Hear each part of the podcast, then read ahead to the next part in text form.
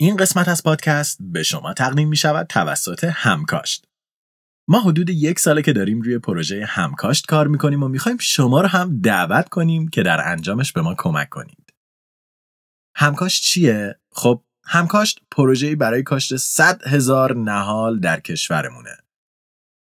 اگه دوست دارید بیشتر درباره این پروژه بدونید به وبسایت همکاش.com با دوتا ای سر بزنید یا تا آخر پادکست صبر کنید. همه چیز با یک سگ شروع شد. سگی شیطون به اسم جیگز. جیگز در یکی از روزهای تعطیلات از کابین خانواده سیمارت فرار و شروع به جستجوی اطراف کرد. جیگز سگی کنجکاو و همیشه دنبال بازیگوشی بود. ولی ماجراجویی این دفعه اون موفقیت آمیز نبود چرا که بعد از کمی این اونور رفتن پای حیوان سر خورد و اون در یکی از گودالهای نزدیک کابین سقوط کرد و اونجا گیر افتاد خانواده سیمارد به خصوص دخترشون سوزان صاحبان جیگز بودند و این حیوان کوچولو رو خیلی دوست داشتند. برای همین وقتی دیدن سگ به خونه برنگشته نگران شدند و ترسیدند. کابین خانواده سیمارد در جنگل بریتیش کلمبیا واقع در کانادا قرار داشت. جنگلی به وسعت 60 هکتار که پر از درختان کاج، نراد و سرده بود و خانواده سیمارد از زمان کودکی سوزان به خاطر شغل پدر بزرگ هر سال به اونجا سر می‌زدن. پدر بزرگ سوزان در جنگل کار می‌کرد و کارش بریدن درختان بود. اون چوب اونها رو برش می‌داد و بعد از سوار کردن کنده ها روی اسبش اونها رو برای فروش به شهر منتقل می‌کرد. به همین خاطر سوزان از سنین کودکی با دنیای اسرارآمیز جنگل و درختان داخل اون آشنایی داشت و یه جورایی بین درختها بزرگ شده بود. اون بیشتر اوقات فراغت خودش رو به ماجراجویی در فضای جنگل میگذروند و درست مثل جیگز در میان سبزی جنگل گم می‌شد. اون ساعتهای زیادی رو به درختان عظیم و بلند قامت اونجا خیره می‌شد و درباره زندگی اونها فکر و از خودش سوال می‌کرد. سوالهایی که قرار بود کل مسیر زندگی اون رو شکل بدن. با ناپدید شدن جیگز، سوزان و پدر بزرگش سریع شروع به جستجوی اطراف کردند و هر جایی که فکر می‌کردند سگ ممکنه به اونجا رفته باشه رو گشتند. ولی خبری از جیگز نبود. پدر بزرگ و نوش که از پیدا کردن سگ کوچیک ناامید شده بودند می‌خواستند به خونه برگردن که ناگهان پدر بزرگ از دوردست صدایی رو شنید که شبیه زوزه یک حیوان بود حیوانی که جایی گیر کرده باشه حیوانی که داشت درخواست کمک می‌کرد پدر بزرگ صدا رو دنبال کرد و به گودال کوچیکی رسید که سگ داخل اون سر خورده و اونجا گیر افتاده بود. جیگز نمی‌تونست از گودال بیرون بیاد و ترسیده بود. چاله کوچیکتر از اون بود که پدر بزرگ بتونه وارد اون بشه. پس سوزان داوطلب شد که با تنابی پایین بره و جیگز رو بیرون بیاره.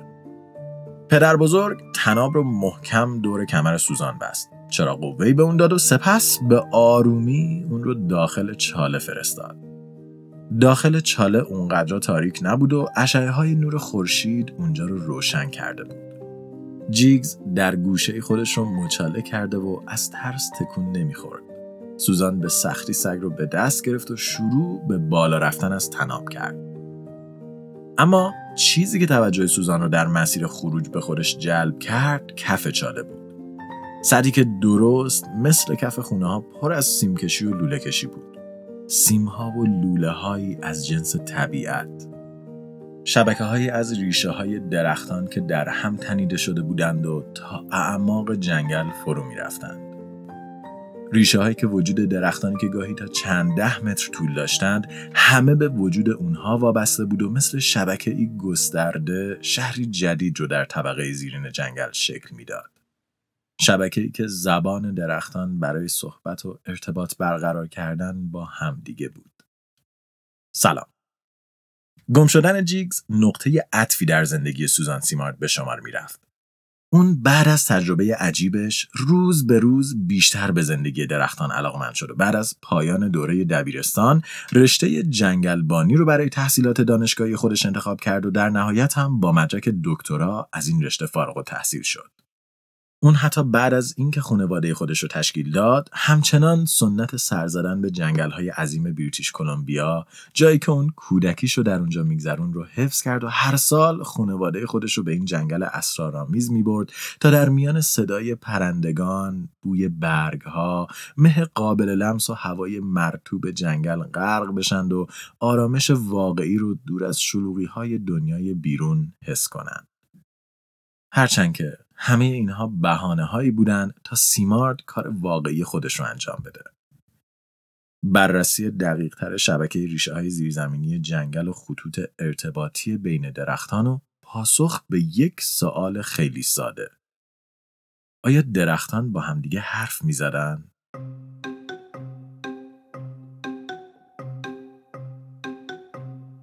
سیمارد برای تست این فرضیه تصمیم گرفت یک آزمایش ساده طراحی کنه.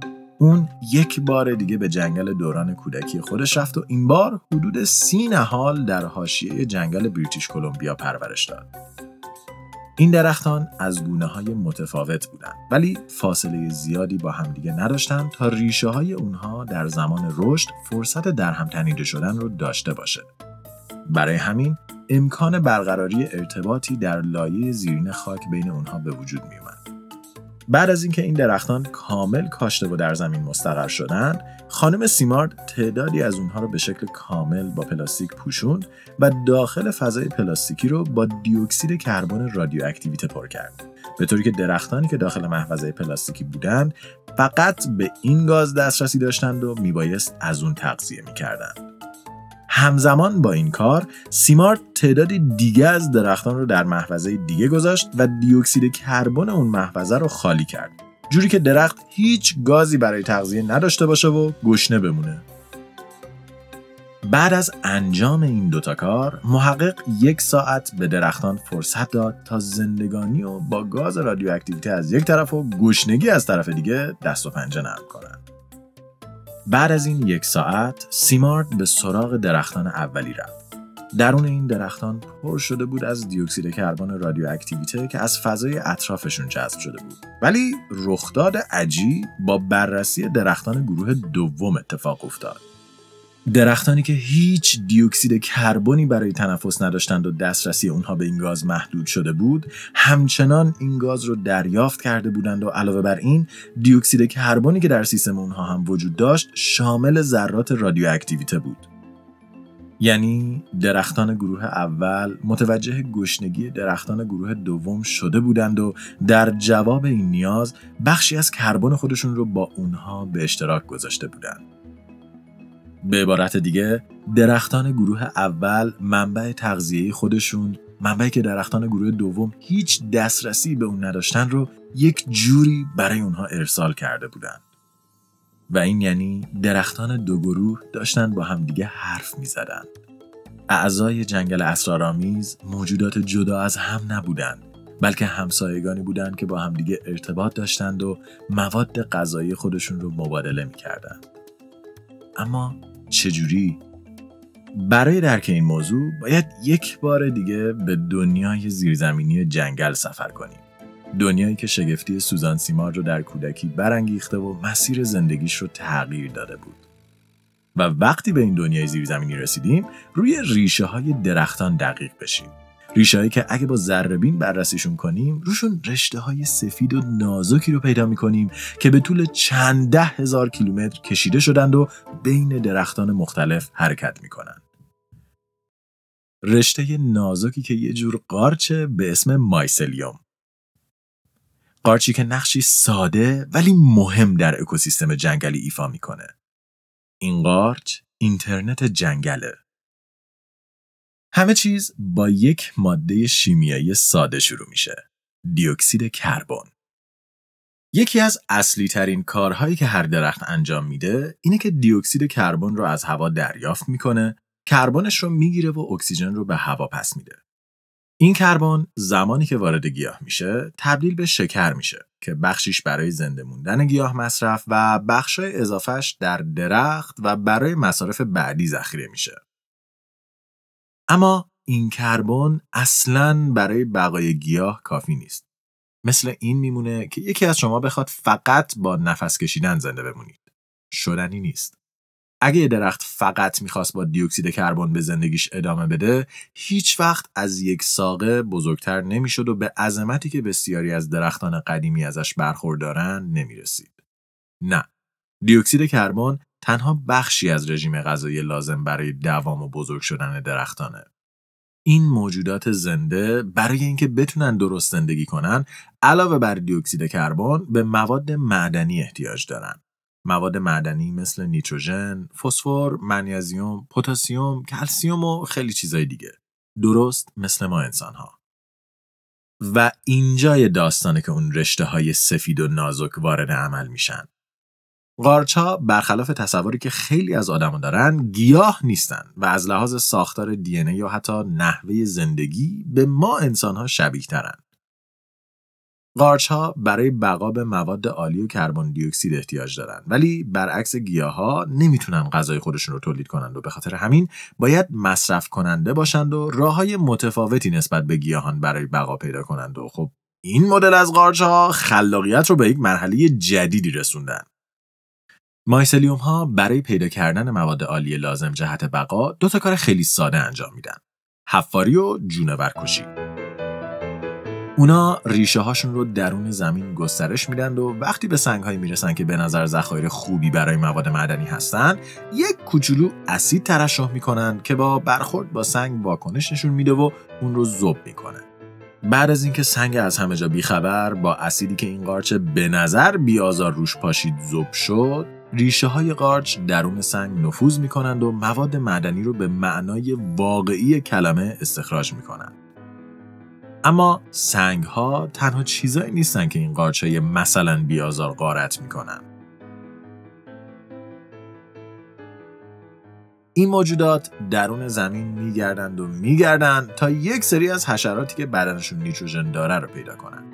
بعد از پیدا کردن هدف این قارچا وانمود می‌کنن که غذا هستن تا جونورای بدبخت بیچاره اونا رو بخورن. و وقتی که درون بدن جانور رفتن از درون نیتروژن این حشرات رو میمکن میکشنشون و دوباره به مسیر اصلیشون برمیگردن. انگار نه انگار.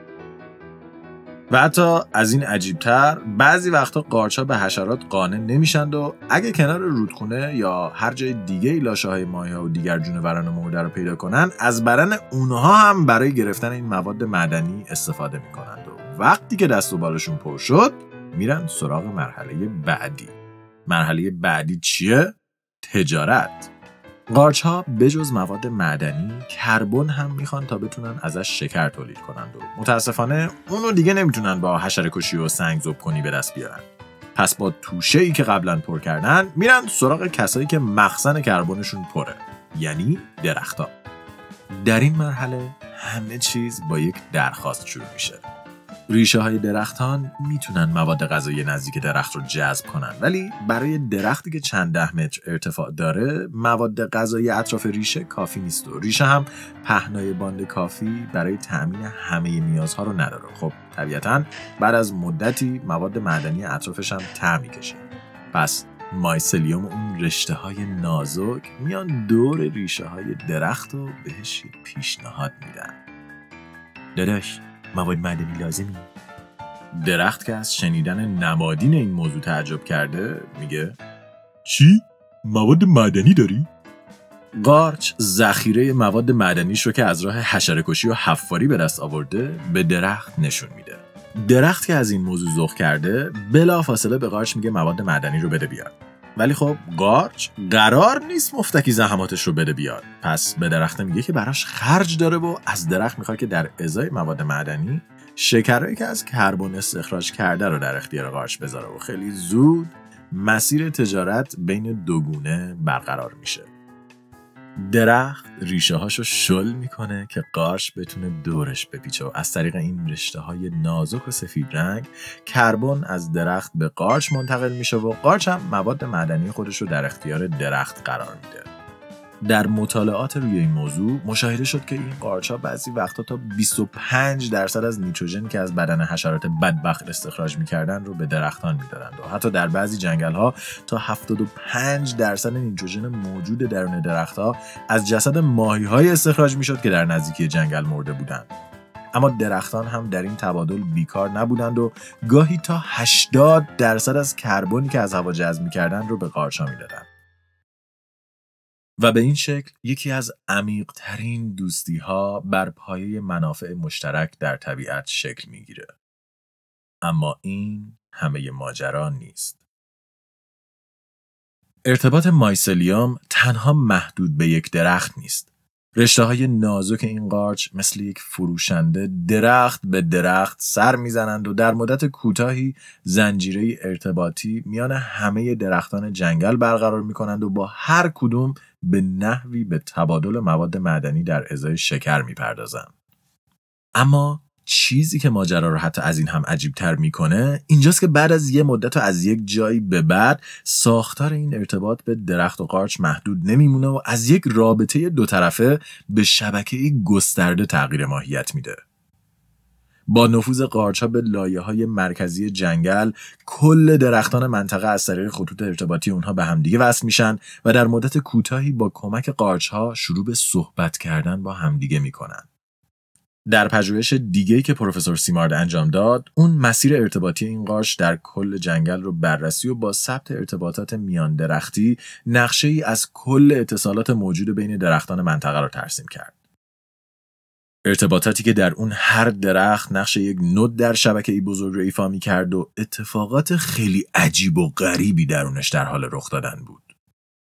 در بعضی موارد وقتی درختی زیر سایه قرار می گرفت و بهش نور نمی رسید درختان دیگه یعنی اونهایی که دسترسی بیشتری به خورشید کربن و مواد معدنی داشتن به اون درخت وام کربن می‌دادند تا از نابودیش جلوگیری کنند زمانی که یک انگل به بخشی از جنگل حمله می کرد همین درختان ماده شیمیایی هشدار دهنده رو ترشح می کردن تا بقیه درختان رو نسبت به مهاجم آگاه کنند و این ماده شیمیایی خیلی زود در کل سیستم ارتباطی قارچی پخش می شد تا بقیه درختان آگاه بشند و مواد سمی لازم برای مقابله با حمله خارجی رو ترشح کنند. در این شبکه حتی سیستمی برای ارزشگذاری درختان تعبیه شده بود تا با افزایش قدمت و عظمت درخت حجم ارتباطش با شبکه بین جنگلی هم افزایش پیدا کنه و تاثیرگذاری بیشتری روی شبکه داشته باشه. تا جایی که درختان قدیمی و جدید رو می‌شد به دو گروه درختان مادر و فرزند تقسیم کرد. و درختان مادر از فرزندان جدید جنگل مراقبت می‌کردند. مادرها حواسشون بود که درختان تازه متولد شده حتی اگه از هم خودشون نبودن دسترسی کافی به مواد غذایی و کربن داشته باشند و تا زمانی که در تامین منابع مستقل می شدن از اونها مراقبت می کردن. اونها ریشه های خودشون رو در فضای نهال کاهش می‌دادند تا ریشه های درخت جوون راحتتر و بدون مزاحمت بتونن در زمین گسترش پیدا کنند و فضای کافی برای رشد و بقا داشته باشند. و در مواردی که آسیبی به درختان مادر درختان تنومند و تاثیرگذار جنگل وارد می شد و این درختان به پایان عمر خودشون نزدیک می شدن در اون آخرین لحظات زندگی اونها تمام ذخایر غذایی که درونشون انبار شده بود رو به درختان کوچیکتر و جوانتر منتقل می‌کردن تا دستاورد زندگی طولانیشون هدر نره و خردسالان جنگل شانس بقای بیشتری داشته باشند. درختان مادر به زبان ساده خودشون رو وقف کودکان جنگل می‌کردن اما چیزی که عجیب تره اینجاست که هیچ درختی به تنهایی در این شبکه بزرگ تصمیم گیرنده نیست. به عبارت دیگه حتی وقتی درختی از بین میره خود اون درخت تصمیم نمی‌گیره که منابعش چجوری پخش بشن و این جنگله که به عنوان یک واحد متفکر یکتا برای این کار تصمیم می‌گیره. جنگلی که هر درخت عضوی از اون هستش قارچ ها مسیر ارتباطیش هستند تصمیمهاش به شکل کلی و در قابی بزرگتر از هر درخت و هر بخش گرفته میشه و بقای جنگل اولویت اون به شمار میره. چنین چیزی براتون آشنا نیست؟ شبیه سیستمی نیست که در اون هر عضو بخش کوچیکیه که پیامهای مختصری رو میفرسته و با زنجیره ارتباطی به بقیه اعضا وصل شده که در یک قالب بزرگ به نوعی هوشیاری تبدیل میشه آیا می‌تونیم بگیم که درختان نورون هایی هستند که در قابی بزرگتر یک هوشیاری جنگلی رو ایجاد می‌کنن؟ هوشیاری که در ابعادی وسیع فکر می‌کنه، تصمیم می‌گیره و حیاتی بالاتر از یک درخت، یک قارچ و حتی یک انسان داره؟ مغزی بزرگ در ابعاد زمین که یک جور آگاهی رو تشکیل میده؟ یک جور آگاهی بزرگتر از همه ما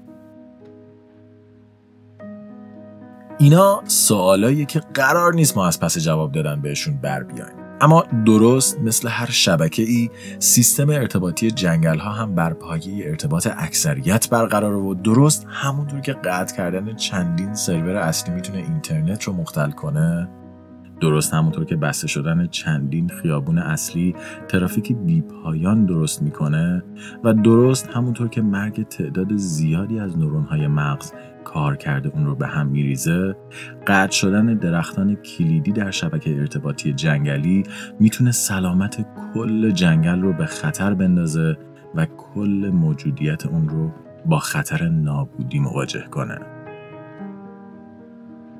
خانم سیمارد در مطالعات خودش دید که حذف کردن تنها چند درخت کلیدی کافیه تا شبکه انتقال غذای جنگل به هم بریزه و بقا و زندگی تعداد زیادی از درختان جوان جنگل به خطر بیفته. مدیریت منابع کارایی خودش رو از دست بده و سیستم حفاظتی که جنگل برای خودش تعبیه کرده تضعیف بشه و در زمان کوتاهی کل جنگل از بین بره. و خب متاسفانه این اتفاقیه که در سالهای اخیر داره در سرتاسر سر کره خاکیمون رخ میده. سالانه میلیاردها درخت به خاطر استفاده های صنعتی ساخت و سازهای گسترده، تغییرات اقلیمی یا حتی بلایای طبیعی قطع میشن و با نابود شدن هر نهال و هر درخت جنگلی که این موجودات زنده در اون سکونت دارند به نابودی نزدیکتر میشه و با این نابودی زندگی گونه های جانوری زیادی با خطر مواجه میشه. حجم دیوکسید کربن زمین بیشتر و زمین گرمتر و با گذر زمان سرعت این چرخه بیشتر میشه و خیلی زود دیگه جنگلی باقی نمیمونه و یکی از اسرارآمیزترین موجودات روی زمین و یکی از پیچیده ترین سیستم های هوشیاری که ما تا مشاهده کردیم با خطر انقراض مواجه میشه و همراه با اون زندگی ما هم به پایان خودش نزدیک میشه. برای همین ما در استرینکست با کمک انجیو دایره آبی و وزارت علوم، تحقیقات و فناوری تصمیم گرفتیم تا پروژه کوچیک رو شروع کنیم تا کمی از این آسیب رو جبران و قطره به دریای هوشیاری جنگلی اضافه کنیم. ما می‌خوایم 100 هزار درخت بکاریم و برای این کار به کمک شما هم احتیاج داریم. ما سایتی رو درست کردیم به اسم همکاشت به آدرس همکاشت.com با دو. در این سایت شما می‌تونید به ازای هر چهار هزار تومن به کاشت یک نهال کمک کنید و زمانی که ما به هدف 100 هزار درختمون رسیدیم دایره آبی و وزارت علوم، تحقیقات و فناوری این نهال ها رو در فضای دانشگاهی کل کشور میکارن و ازشون مراقبت می‌کنن. چرا هزینهش انقدر کمه؟ به خاطر اینکه در سال گذشته ما هماهنگی های لازم را انجام دادیم تا این نهال ها با کمترین هزینه ممکن تهیه بشن و برای کاش در اختیار ما قرار بگیرن. چرا توی دانشگاه ها به خاطر اینکه هر نهال برای بقا به چندین سال مراقبت پیوسته احتیاج داره و وزارت علوم مسئولیت نگهداری سه ساله از این نهال ها رو بر عهده گرفته. و چرا صد هزار تا خب به خاطر اینکه این عددیه که فعلا از پسش برمیاییم و امیدمون اینه با رسیدن به این عدد بتونیم حتی به عددهای بزرگتر هم فکر کنیم. ولی خب همونطور که گفتیم این کار بدون کمک شما غیر ممکنه برای همین می‌خوایم ازتون خواهش کنیم که در صورت امکان در اطلاع رسانی این کمپین ما رو یاری کنید. اگه می‌تونید همکاش رو در توییتر و اینستاگرام دنبال کنید و ما رو در شبکه های مجازی به دوستانتون معرفی کنید. اگه خواستید این قسمت رو براشون بفرستید یا ویدیویی که در شیرفهم و اینستاگرام همکاش گذاشتیم رو باهاشون به اشتراک بگذارید و از دوستاتون هم بخواین که در این پروژه به ما بپیوندن. اگه امسال می‌خواین به کسی ایدی بدید از طرفشون درخت بکارید.